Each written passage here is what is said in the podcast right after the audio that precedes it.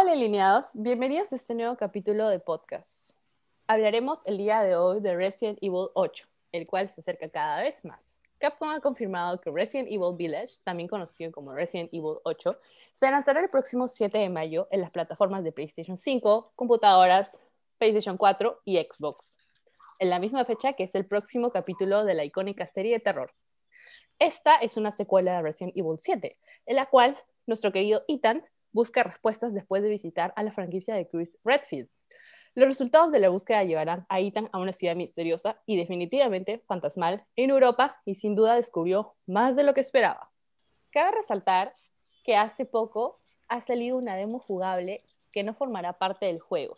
Aquí a continuación, Carlos va a hablar un poco de esta demo. Gracias, Sandra. Eh, sí, he probado la demo hace dos días que recién ha salido la probé en PlayStation 5 y cabe recalcar que los gráficos de este nuevo Resident Evil superan en creces a la anterior entrega.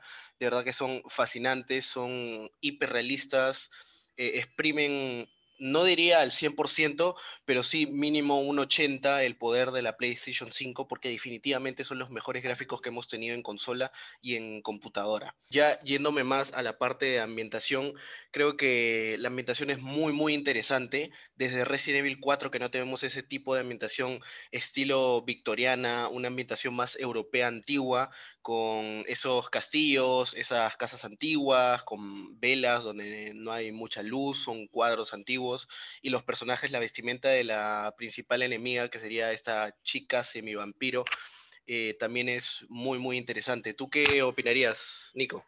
Bueno, con respecto a, este, a este juego podemos ver claramente que los villanos son ciertamente interesantes y tienen un aura de Resident Evil 4 y sobre todo que la historia va a, generar un sentimiento de, traición hacia Ethan, ya que al inicio vemos que Chris Redfield, uno de los personajes más emblemáticos de la saga, mata a su esposa Mia y se roba a su pequeña hija.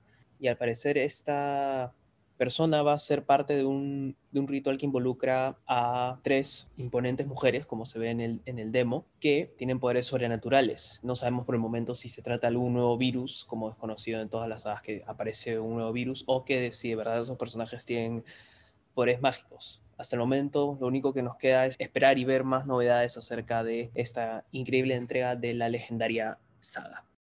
Esperemos que les haya gustado este podcast y continúen sintonizando los demás. Gracias por todo su apoyo, estaremos leyendo todos sus comentarios.